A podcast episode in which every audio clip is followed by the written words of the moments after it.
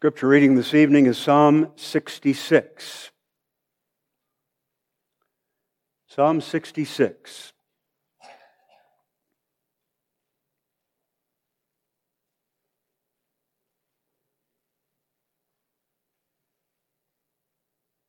This is God's word.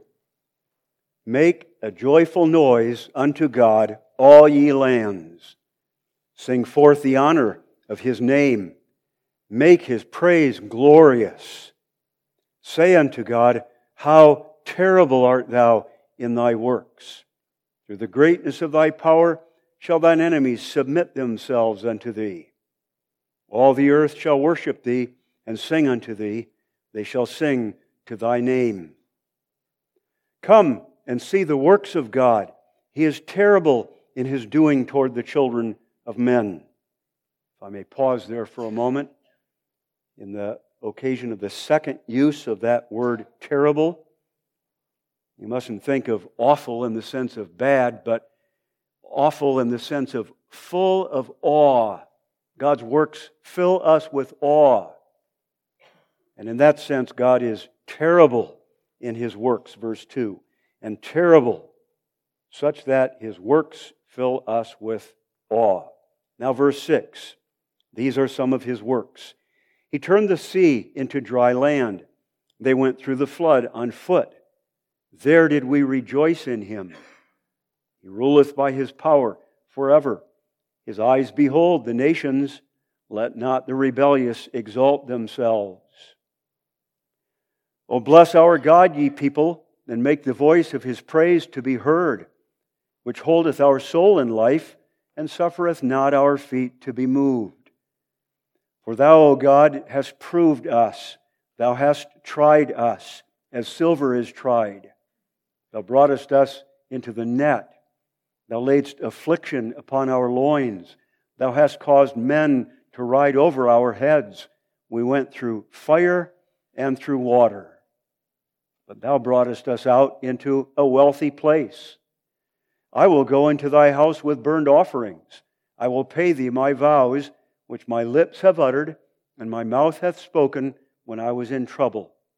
I will offer unto thee burnt sacrifices of fatlings with the incense of rams. I will offer bullocks with goats. Come and hear, all ye that fear God, and I will declare what he hath done for my soul. I cried unto him with my mouth, and he was extolled with my tongue. If I regard iniquity in my heart, the Lord will not hear me. But verily God hath heard me. He hath attended to the voice of my prayer. Blessed be God, which hath not turned away my prayer, nor his mercy from me. That's the reading of the chapter. The text is verse 16. 16, where David, making somewhat of a transition in the psalm, says, Come and hear, all ye that fear God, and I will declare what he hath done for my soul. It's as though David motions to the people of God and says to them, Come, come to me, real close, and I want you to listen. And what I am going to tell you is what he has done for my soul. What God has done for my soul. David begins the psalm in a little different uh, vein where he makes the same motion and calls the people to come. And when they come, they're going to see, not hear, that comes later, but see. David says, I want you to see what God has done. And I want you to see what God has done. And in response to that, praise God. That's how the psalm begins. A call of David to sing and make a joyful noise to God, all ye lands. Sing forth the honor of his name. Make his praise glorious. Say unto God, How terrible art thou in all thy works. And then David goes on to explain what God has done. Awesome works. Verse 3. Remember that word terrible? Verse 2 rather, and then again in verse 5 terrible works. What works did God do for the church that were so awesome? Well, verse 6 is the heart of it. He redeemed them from the land of bondage. He opened the sea and made a path right through that sea so that they could go forth on dry land. He turned the sea into dry land. They went through the flood on foot. There we rejoice in him. That's one thing. But what God also does is rule over men. That's verse 7 and following by his power forever. And then what he also does is rule over men so that men ride over our heads. Those are works of God for which we ought to praise him. Painful works. He rules in such a way that he even lays a net for us. Verse 11 God brought us into the net. God laid affliction upon our loins. Will you praise God for that too? That's what David says. Look and see what God has done, and you ought to make his praise glorious for that. And even in verse 12, he says, God brought us through fire and God brought us through water. Do you remember, David says to the people of God, what God has done? And when you do, you will praise him for it. But then David transitions in the very last part of the psalm to a little bit different subject. And instead of saying, Come and see, he says, Come and hear. Now, I want you to listen very carefully to what I say. And what I say is not now what God has done for the church generally, but I want to tell you something very private. I want to tell you what God has done for me, for my soul. You recognize the Psalter number? Come, hear, all ye that fear the Lord, while I with grateful heart record what God has done for me. I cried to him in my distress, and now his wondrous grace I bless, for he has set me free. That's what we've sung since we began singing the Psalter. And that's the text that we have before us this evening. David says, I want to tell you something personal about me. This is what God has done for me. So I want to call your attention to the personal testimony of the saved soul. I want to recognize immediately that that makes us nervous. To think that somebody in a Protestant Reformed church is going to make a personal testimony. Well, in this Protestant Reformed church, David is making a personal testimony and he's leaving an example for you. Probably we reject personal testimonies as Arminian, maybe something at least less than Reformed and Orthodox, and yet this is a personal testimony of a saved soul.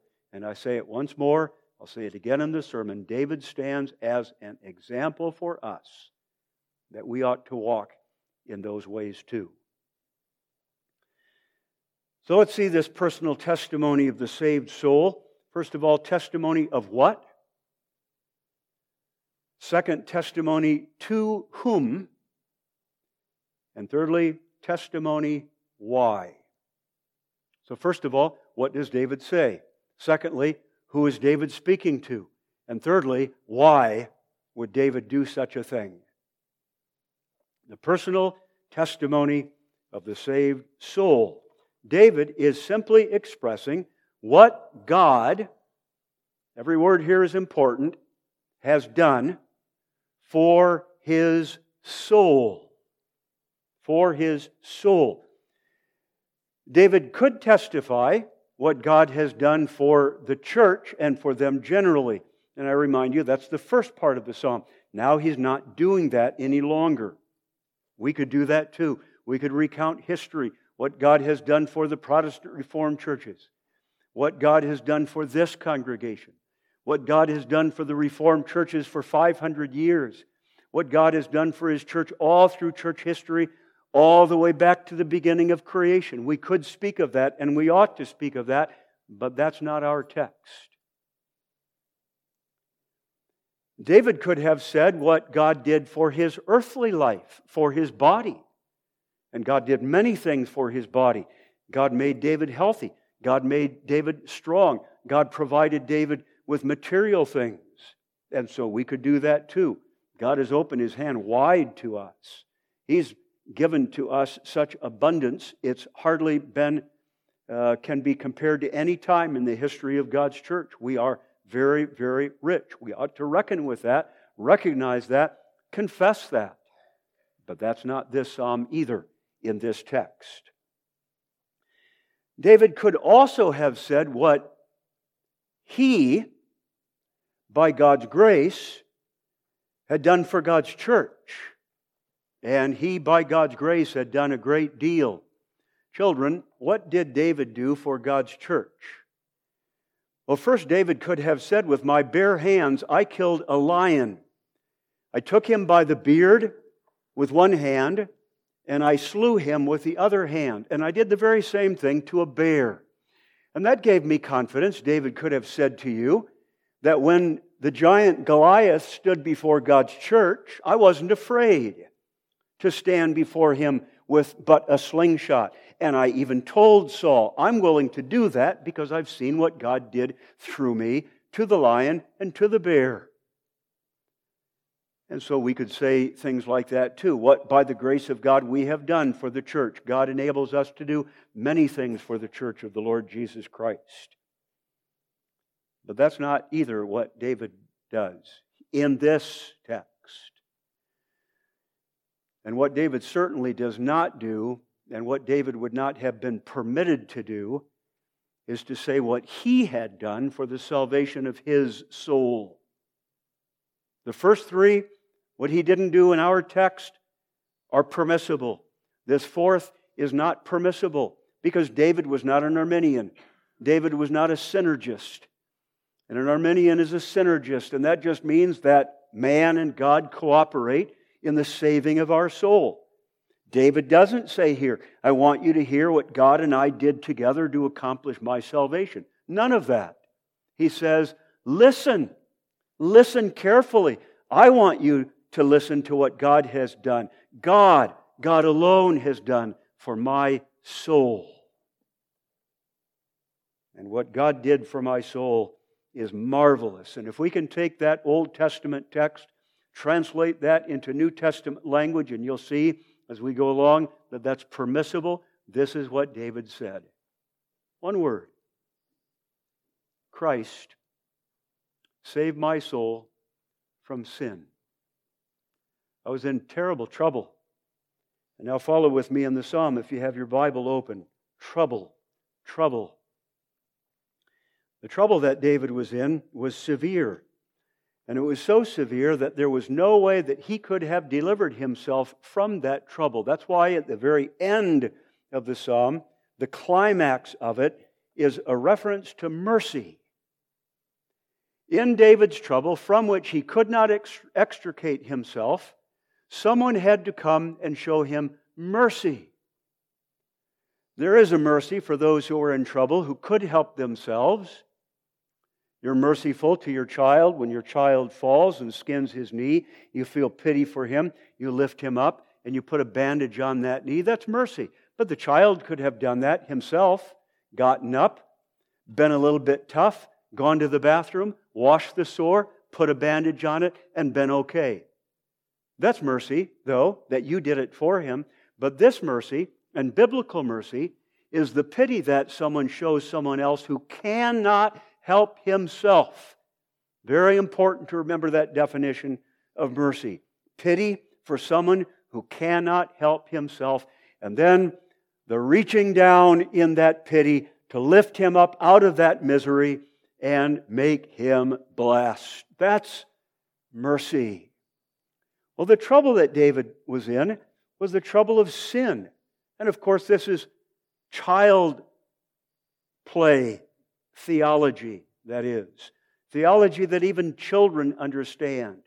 Trouble, deep trouble, such trouble that I cannot deliver myself from it. And if you want to know what that trouble is, I put my finger on sin. That's why David speaks in the psalm about iniquity. If I, verse 18 says, if I regard iniquity in my heart. The Lord will not hear me. There he is pointing his finger at what his trouble was sin, guilt, pollution, actual sin, original sin, sins of omission, sins of commission. He violated God's law. He broke God's covenant. He didn't keep God's prom- the promises that he made to God. God, the good God, the gracious God, the God who delivered him, gave him a place in his kingdom, made David a part of his family so that David could put his feet under God's table. That God, David offended, so that he says in other places, I have sinned against thy grace and provoked thee to thy face. That's what I did. That's my trouble. That's my misery. But you know what?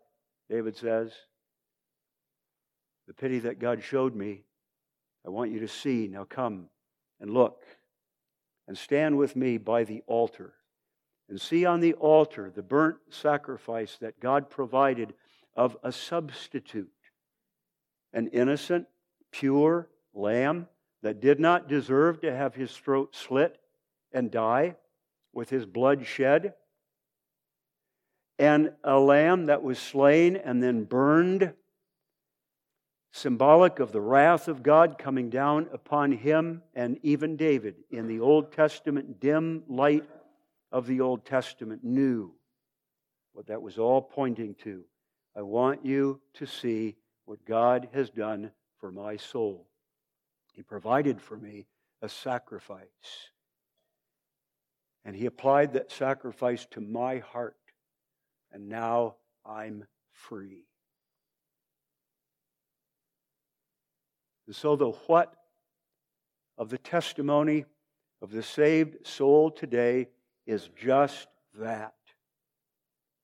Now we don't stand symbolically by the Old Testament altar, but we stand symbolically by the cross. And with our hand, as it were, on the cross, thinking about that place of the burnt offering, we say, Come. And I want you to hear what God has done for my soul. And always thinking about that cross, say, I was in trouble, deep trouble. And the trouble that I was in was such that there is no way in all of the world that I could deliver myself from it. I want you to know that. I believe that. I felt that. And then God came and showed me pity and mercy, saw me in a position that I could do nothing about, not even cry out in misery from it, and God reached down in mercy and delivered me from it. And He did that by the sacrifice of His own Son the sacrifice of an innocent victim who hung there as a substitute for me. I ought to have been there. That should have been me. And what he did in the compressed space of 33 years, especially at the end of his life, suffering hell, an eternity of hell, that's what I deserve.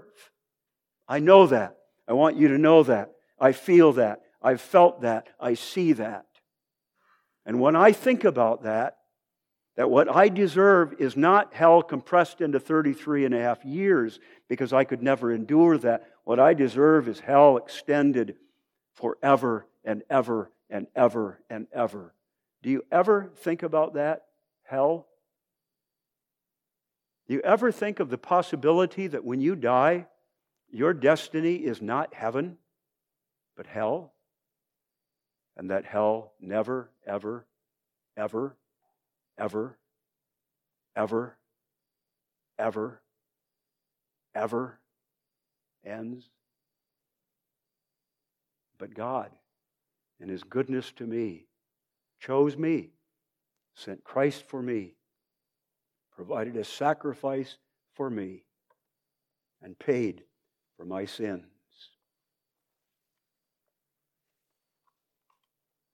You want to know what Christ has done for me? What God has done for me? One word Christ. That's all I need to say. Except in that one word, Christ, In that bud, as it were, is everything that flowers out into the confession that we need to make about what God has done for my soul. Christ for me, Christ with me, Christ in me. It's all Christ. What has God done? Cry. Christ. My cry for help has turned to joy because he sent me Christ. Christ for me so that I will not die because he died. Christ in me so that I am not dead, but I'm alive with the life of Christ and the life that I live by the faith of the Son of God who loved me and gave himself for me. That's my life. Christ for me, Christ in me, Christ with me. And we could go on and on, but think of Christ with me. I'm not alone. He's my bridegroom. I'm not alone. He's my friend. I'm not alone. He's my brother. And he's a brother that sticks closer than an earthly brother. He's my companion, Christ. He makes a place for me in God's house so that I may put my feet under the table, that table, and sit around it with all of the other people of God and partake of his body and blood and live. It's all Christ. My life is Christ. My soul is at rest and peace and full and satisfied because of Jesus. I said a moment ago that I could go on and on. That, that bud, think of a bud with all the petals compressed in it, children, and how that bud, when it opens up, keeps opening, and there's so many petals you can't even count them. That's what we're talking about. This flower opens up, and we begin saying so many things about the Lord Jesus Christ. There's no end to it. And I use that illustration and say that we could go on and on because that's the text. When David says in verse 16, I will declare what he has done for my soul, one of the things he means by that is listen, I'm going to shout to you, I'm going to make it loud enough that everyone can hear. And he also means that I am going to recount, that's another way to translate that word, every single element of the goodness of God to me in Christ. And when he says recount, he uses the form of a verb that means literally to go on and on and on and on and never stop. And so that's what he encourages us to do when we speak to others about our faith. And he helps us to do that here too. Listen to what God has done for my soul. I cried to him, and he listened to me. He heard me. He attended to the voice of my prayer. But then back up in the psalm to those other explanations of what God did. David could tell you about going through the water, his own flood, and through the fire, the fiery trials that he experienced. He could tell you about the men that rode over his head. He could tell you about the time God put him in a net. He could tell you about the time God laid affliction on his loins. He could tell you. And so we can too. Fire for you, flood for you, affliction upon your loins, so that though no one else knows it, you do. And if someone asked you, you might not even be able to tell them because it's so, so painful. Can you tell them that God is bringing you out into a wealthy place? Or express the hope that He will? You may. Come, come, says the psalmist, and let me tell you what God has done for my soul. So much more. Now, the applications of this in the first place are that this is what catechism prepares you, young people and children, to do. The institution of catechism in a Reformed church is to help you articulate what God has done for you. You think about that. Would you children be able to say what God has done for you? If someone asked you, What has God done for you? What would you say? Catechism is intended to help you formulate in words that do not come merely from your head, but from your heart, what God has done for you. And so when you go to catechism, children, the very first book of the first year in catechism, in first grade, this is the question that's asked you Who is your creator? And your answer God. God. And then the second question in that first book Did God create all things? And your answer, yes. In the beginning, God created the heavens and the earth. And then the third question How do you know this about creation? And you answered, God tells us about it in His Word, the Bible. God, God, God. And when that confession is made personal, the little children are able to say, God made me. From the earliest days in catechism, catechism is training the children to make this confession what God has done for me. And now reach all the way from the first year in catechism to the last year in catechism and open the Essentials book and listen to the very first question what is, above all things, most precious? How would you answer that? This is the way the young people answer it the knowledge of the true God through Jesus Christ, whom He has sent. That's the first question of the last book. And the last question of the last book asks What is the blessedness of the new heaven and the new earth?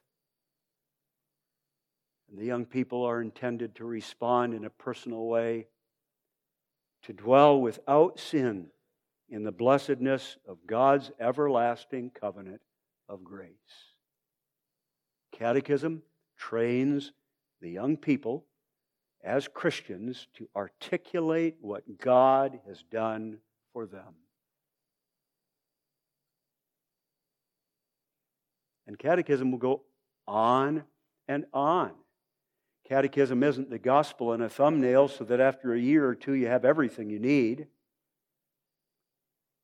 God loves me. Jesus died for me. I'm thankful. Or in a couple of years in junior high or high school, you learn about the issues of the day, social issues, abortion and war, and so forth. That's not catechism, although those things are not off limits in catechism.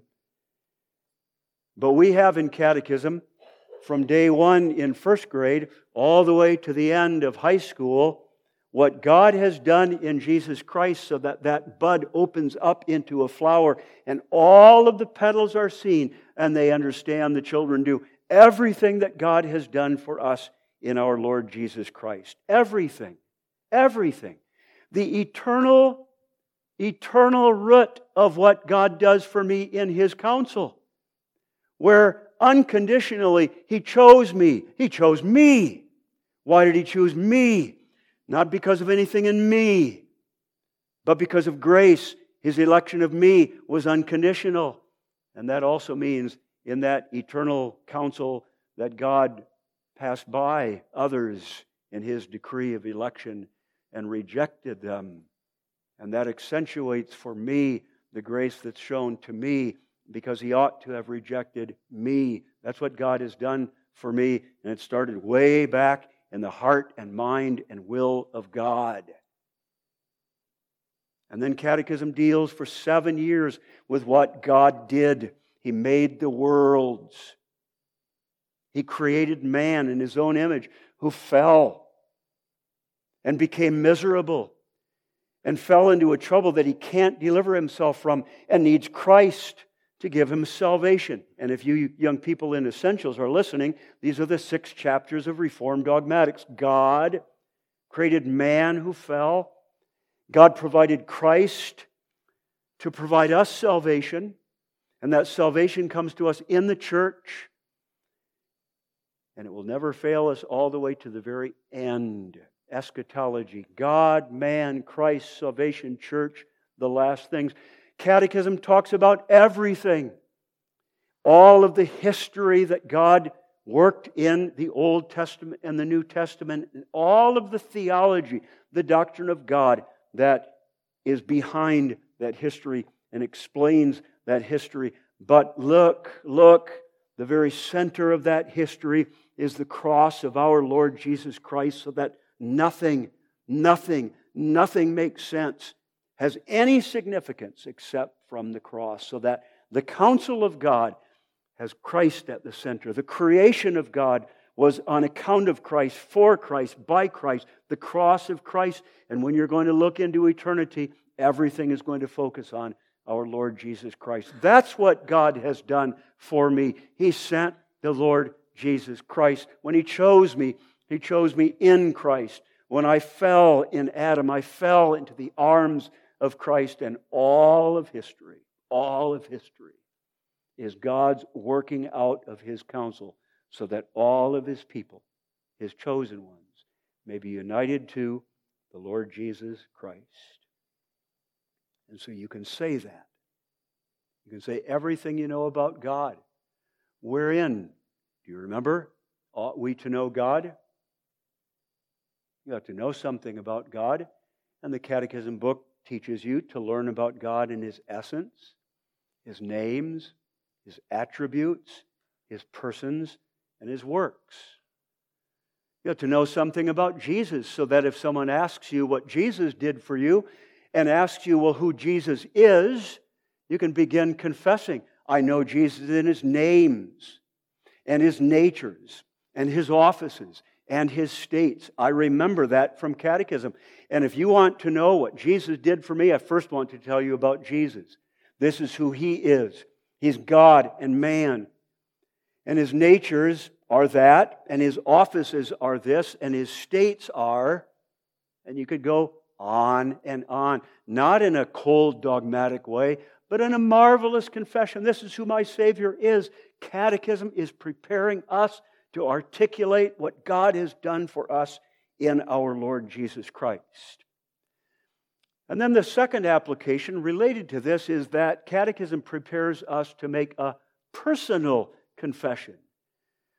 Now, not what God has done for others in Christ, that God chose men, that Jesus redeemed some people, that heaven is going to be the destiny of perfection for a limited number but that God chose me, and Jesus died for me, and the Holy Spirit of Christ dwells in me, and I am united to God's Son by faith. We confess our faith. Now, as I develop this second application for a few more minutes, I want to point out that there's a history of this question in Reformed churches. That is, what is it that you confess after you finish catechism and want to stand before the congregation and say, I want to confess my faith. What is it? And some in Reformed church history said that confession of faith is merely a confession of historical faith. That is, that you believe that what the Bible teaches is true. But you do not have to confess, some said, that what the Bible teaches is true for you. And supposedly there were sensitive Dutchmen in certain areas of the Netherlands who could not come to confidence of faith, and they wanted to permit these sensitive people who weren't certain about their salvation to make a confession of their faith, even though they couldn't say, Jesus died for me. And in some of the churches, they allowed these people even to come to the Lord's table. In others of those churches, they would not permit them to come to the Lord's table, but to make another confession of faith that was a personal confession of faith. What is it that we believe in the Protestant Reformed churches when a young man or a young woman confesses his or her faith? Are they confessing personal faith or are they confessing historical faith? Are they confessing that they believe that what the Bible teaches is true, or are they confessing that what the Bible teaches is true for them?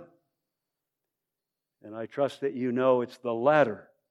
Confession of faith is confession of faith.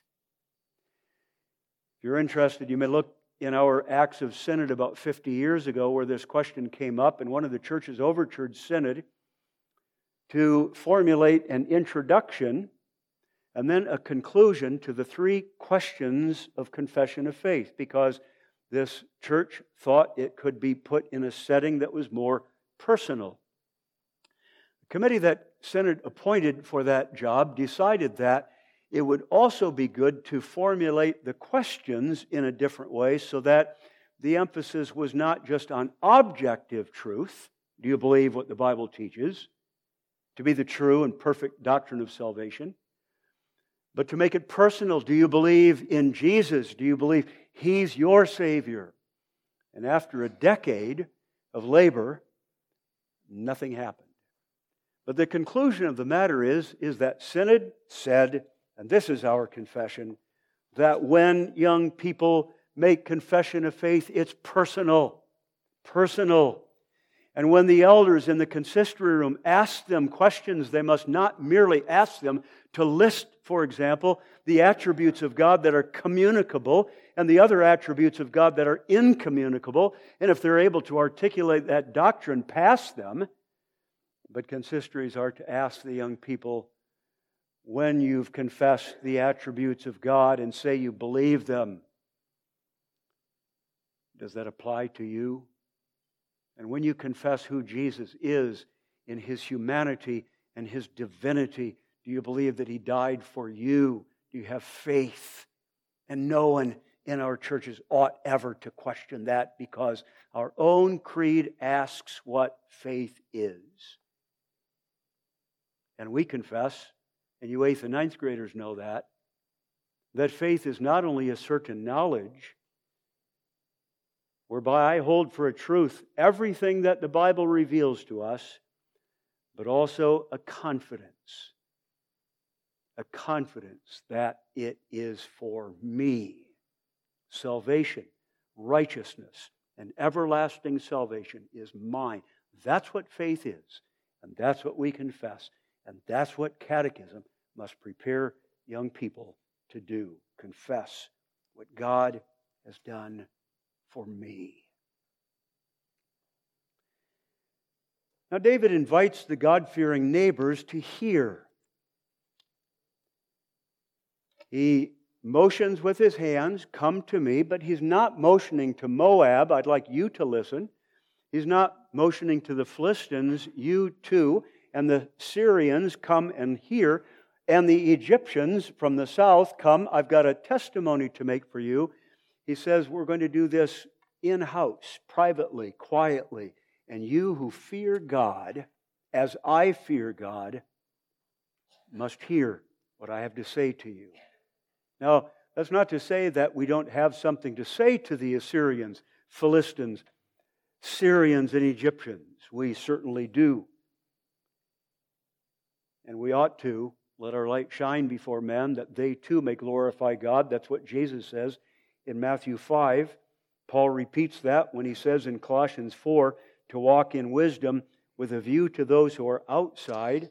And Peter repeats that in the language that we all remember be ready, be ready to give an answer to those outside who ask you of the hope that you have.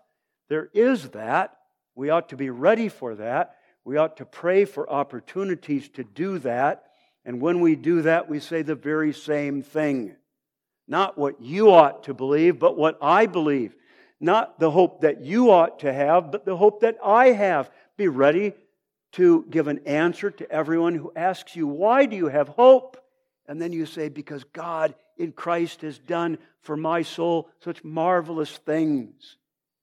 Listen, I'll tell you what God has done for me. And then you let God use that testimony. You may call them to faith, you may call them to repentance. The heart of our testimony outside and inside is what God has done to us. But that's not this text. This text is believers, come and listen. Keep the unbelievers out for this opportunity and just let's, as God fears, talk. So that same word that's translated terrible in verses 3 and 5 how terrible art thou in thy works, is the word that comes out in our text when he says, All ye that fear God. Same word, except in its a little bit different form, but the same idea.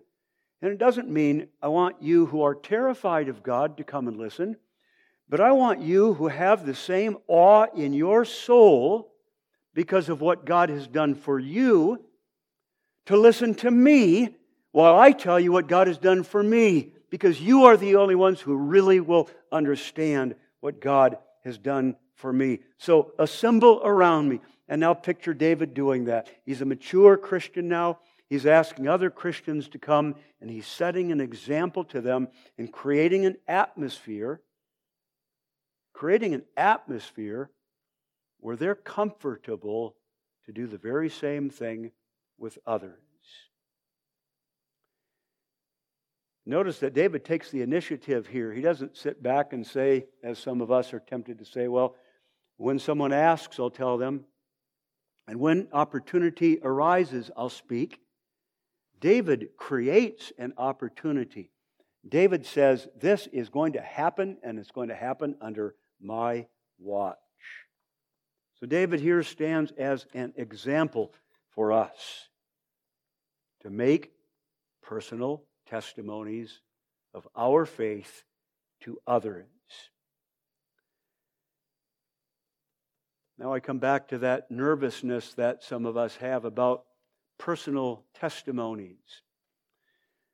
That nervousness is probably justified because in the past, the personal testimonies perhaps pushed the preacher to sit down in the pew and asked all of the people of God to come up in the worship service and give their testimony so that the preaching was pushed aside and replaced by personal testimonies, and we understand that's wrong. Sometimes those personal testimonies, even if they weren't in public worship, just went out of bounds. When each story that followed the preceding story had to be better than the story that it followed. And that's not proper. And some of the personal testimonies were such that they left the impression that the only testimony you could give is if you had an experience like the Apostle Paul did. I was living in unbelief. I was a rebel against God. And one day, and I can tell you the date, God came to me and everything at that point became different in me.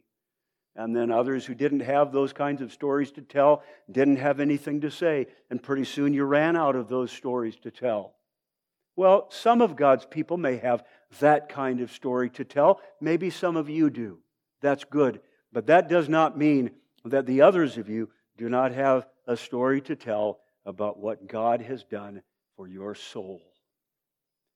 You and I, especially as mature Christians, need to create an atmosphere where others are comfortable to do this. And shall we not start at home? Where dad at devotions comes home from work, opens the Bible, and when he's applying the scripture to his wife and children, says, I want you to know what God did for me today. And it didn't need to be anything dramatic, just that God preserved him. And he loves God for that. He's thankful to God for that. But he makes it comfortable for his children to say, Dad, this is what God did for my soul. I cried to him in my distress, and he heard me. He didn't turn away my plea. And then mom says, Yes, when I regarded iniquity, and I have. It wasn't good in my life. But then God brought me to repentance to sorrow for sin. And I laid hold again on Christ. And then my soul was at peace and I was able to go to sleep. You ever have it? Mom says to the children, maybe when dad's gone, that you can't sleep. Is it possible, my dear child, that it's because you're not living in faith and gratitude and the comfort of knowing that what God does for you is so good and that He'll deliver you out sometime into a wealthy place. It ought to start at home. It ought to continue in the Bible studies so that when we get together on a weeknight and we open up the Scripture, after we've explained what that word means, we're willing to open up a little bit and say what that word means for me. For me. And from the home to the Bible study to after church, what are you going to talk about after church? Penn State? Why? Why? Why? Hunting? That's starting soon? Why? It's Sunday. You just heard a sermon. You just had a meal this morning and another meal this evening. You brought your gifts to God, what great things God has done for us, and we're interested in talking about those things. No wonder our children don't have the comfort, the will, even the mindset to speak of spiritual things because they're not hearing the mature Christians speak of those things. And David now stands as an example for us so that we are able to speak to others. We are able. We're able. From a certain point of view, I'm not permitted to speak outside of the church about what God has done for me partly because I won't know what to say. I've never spoken about what God's done for me until I meet someone who asks me about my faith, and then I stutter and mutter because I've not ever articulated it. But isn't it hypocrisy to speak to somebody on an airplane or at the gym or across the hedge in the summer in your yard about what God has done for you if you've never said that to others in the congregation. David stands as an example for us of what we must pray to be able to do. And then when you ask why, I don't mean by that question why. What are we aiming at? What's the goal in this confession? That's a good question to ask. That's not our concern right now. I'm interested in asking that question what drives you? What fuel is in you that makes you do that? Is it because you're commanded to do that? It's what you must do? Well, there's something to that. As I've repeated, David's example here becomes a mandate for us. Some mandates for us come by way of commands. Thou shalt. Other mandates come to us by the example of the church or believers in Scripture. And that example becomes a mandate. And so we have a mandate here by the example of David. And we're called to obey that. And Jesus repeats it Confess me before men, and only those who confess me before men will I confess before my Father in heaven. And silence is denial. So that's one answer to the question why because we must, but that's not what's going on here. Is it this that if someone would ask you, why do you want to do that? You say, well, that's just because I'm a, a Christian and that's what Christians do. It's the way God made me, it's my makeup. If you ask a bird, why do you fly? The bird will say, because I'm a bird. And a lion, why do you roar? Because I'm a lion and a deer, Why do you leap? He'd say, Because I'm a deer. That's the way God made me. And you could say, That's what the Christian says. Why do you speak of what God has done for you? And the answer, one answer could be, and that's a good one, because that's the way God made me. It's in my nature to do that. Not my first nature, not the nature I got from dad and mom. There's nothing good in that nature, and that nature is very strong in me. To be silent, to be ashamed, to be embarrassed, to talk about anything but the gospel and what God's done when I'm speaking to other Christians. That's the nature that's strong in me. But I'm talking about the other nature, the new nature, the man that God put in you, which is Jesus Christ. According to that nature, I've been recreated, and now it's in me to speak. He made me a priest, and it's in me to devote myself to God. He made me a king, and it's in me to rule on His behalf. And He also made me a prophet, so that it's in me to speak. And prophets bubble over, bubble over.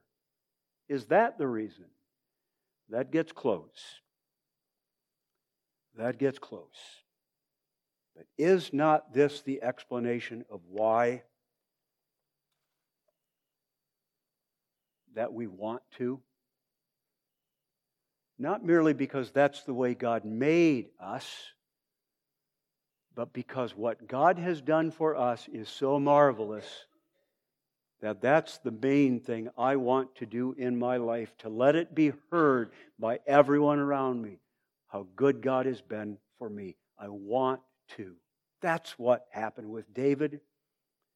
David says, Come and listen, all ye that fear God while I with grateful heart record what God has done for me. I cried to him in deep distress, and now his wondrous grace I bless. He set me free. I'm free. I'm free. God did this for me. And I can't help but bubble over with that reality.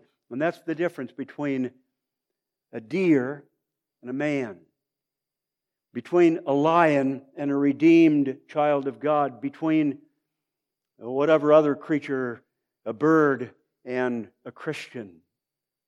If you would ask them, they wouldn't be able to say. They just do it because that's the way God made them. Maybe when we get to heaven, we'll find out something different. But the difference between us and creatures, brute creatures, is that we think. We will. And we're glad to think and will about what God has done for us. And if you ask me why I want to tell you what God has done for me, it's this God was so good to me, to me, to me. And He gave Christ for me. He gave His own Son for me. His Son. He didn't spare His Son for me. Now, I want to bless His wondrous grace. And that's the way it is with the child of God. And that explains a Christian. And that perhaps explains why so many of us are so quiet. We don't think about what God has done for us in Christ. Think about Penn State and deer and buying and selling and vacations. So let's go home tonight, shall we? And not, not talk about how guilty we feel about being silent and why perhaps it's explained by our Dutch culture or our upbringing or our parents or our history. Don't talk about that. There's a place for that, confessing your guilt about being silent. But let us go home tonight and do what David did. Say to our wife, say to our children, say to the people of God after church, I want you to know how good God's been for me, and I am glad. And that's what drives me in all of my life. I am so, so profoundly thankful. Personal testimony of the saved soul. Amen. Let's pray. Our Father, which art in heaven, we thank thee for thy goodness to us in Christ. Put in our hearts so that it comes out upon our lips praise of thy name. O Father in heaven, forgive us. Sometimes when we speak of spiritual things, we are but critical of others. Other times we speak of spiritual things only from our minds and what we know. Enable us to speak of those things that Thou hast done for our own souls. And cover us in the blood of Thy Son that we may be a glad people. In His name we pray. Amen.